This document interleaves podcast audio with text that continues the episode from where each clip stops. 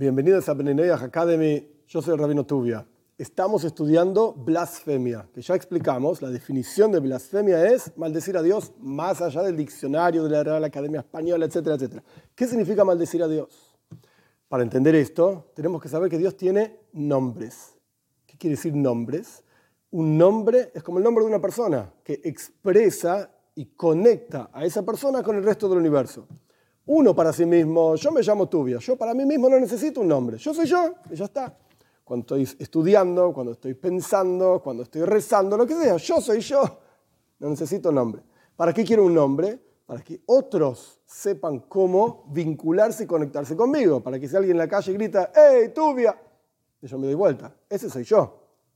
Entonces, de vuelta, el nombre es una interfaz para conectar a la persona con el resto del universo o para que la persona se muestre a sí mismo hacia el resto del universo. Si alguien dice tubia, oh, ¿quién será este? Mm, me parece que significa tal persona que vive en tal lado, que hace tal cosa, que sabe esto, esto, esto y aquello, y que no sabe esto y no sabe esto, etcétera, etcétera, etcétera. ¿Sirve para esto? ¿No sirve para lo otro?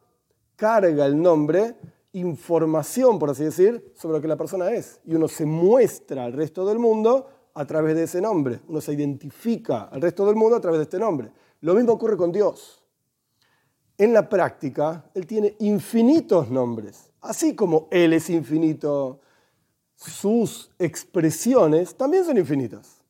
Sin embargo, hay ciertos nombres que Él mismo escribió, por así decir, en la Torá, a través de los cuales Él se identifica.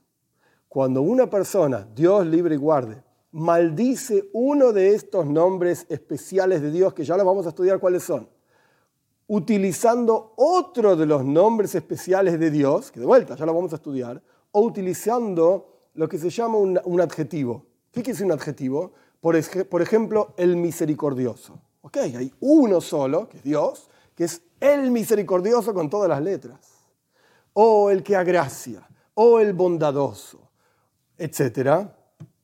De vuelta, ideas que nosotros decimos de acciones que Dios hace, Él da misericordia. Él provee a la creación, Él crea la creación. Por ejemplo, el creador.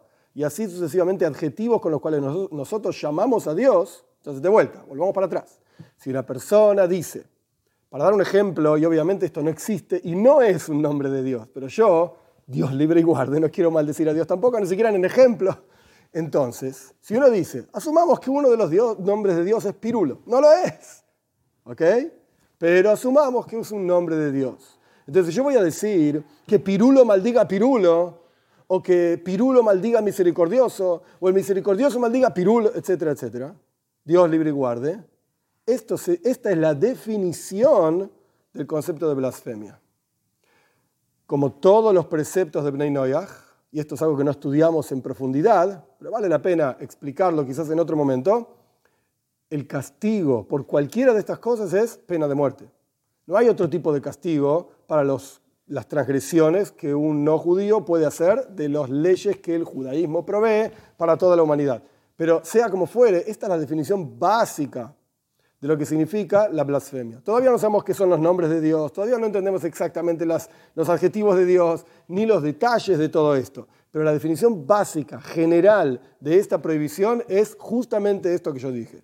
Utilizar un nombre de Dios para maldecir otro nombre de Dios o el mismo nombre de Dios, pronunciando específicamente con los labios y con la boca y diciendo bla, bla, bla. Cuando uno dice esto, en esto consiste específicamente la prohibición de la blasfemia del nombre de Dios, de la maldición del nombre de Dios.